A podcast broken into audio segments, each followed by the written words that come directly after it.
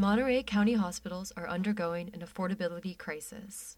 As time goes on, more and more people cannot afford local hospital visits. This has caused patients to avoid hospitals at all costs or travel hours to clinics that their insurance plans actually cover.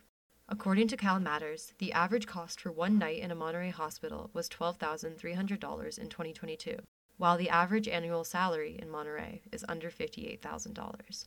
The reasons behind these soaring prices is widely debated. Hospital executives say that charging patients less money would reduce financial stability and staff. According to the California Hospital Association, one in five Californian hospitals are at risk of closing.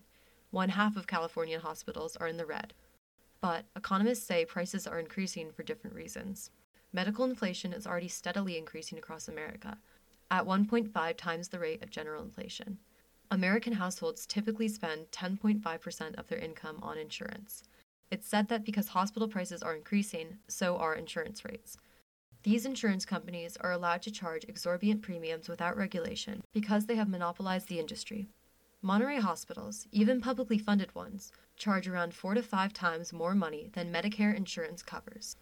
Locals are pushing back against these costs. The Office of Healthcare Affordability was formed by a California law in 2022. Its goal is to push for slower price growth and reduce future costs. The future of Monterey hospitals is still up in the air, but locals hope that changes will be made to stop California's impending medical crisis. Thanks for listening. This is Devon Szalva reporting for KCSB.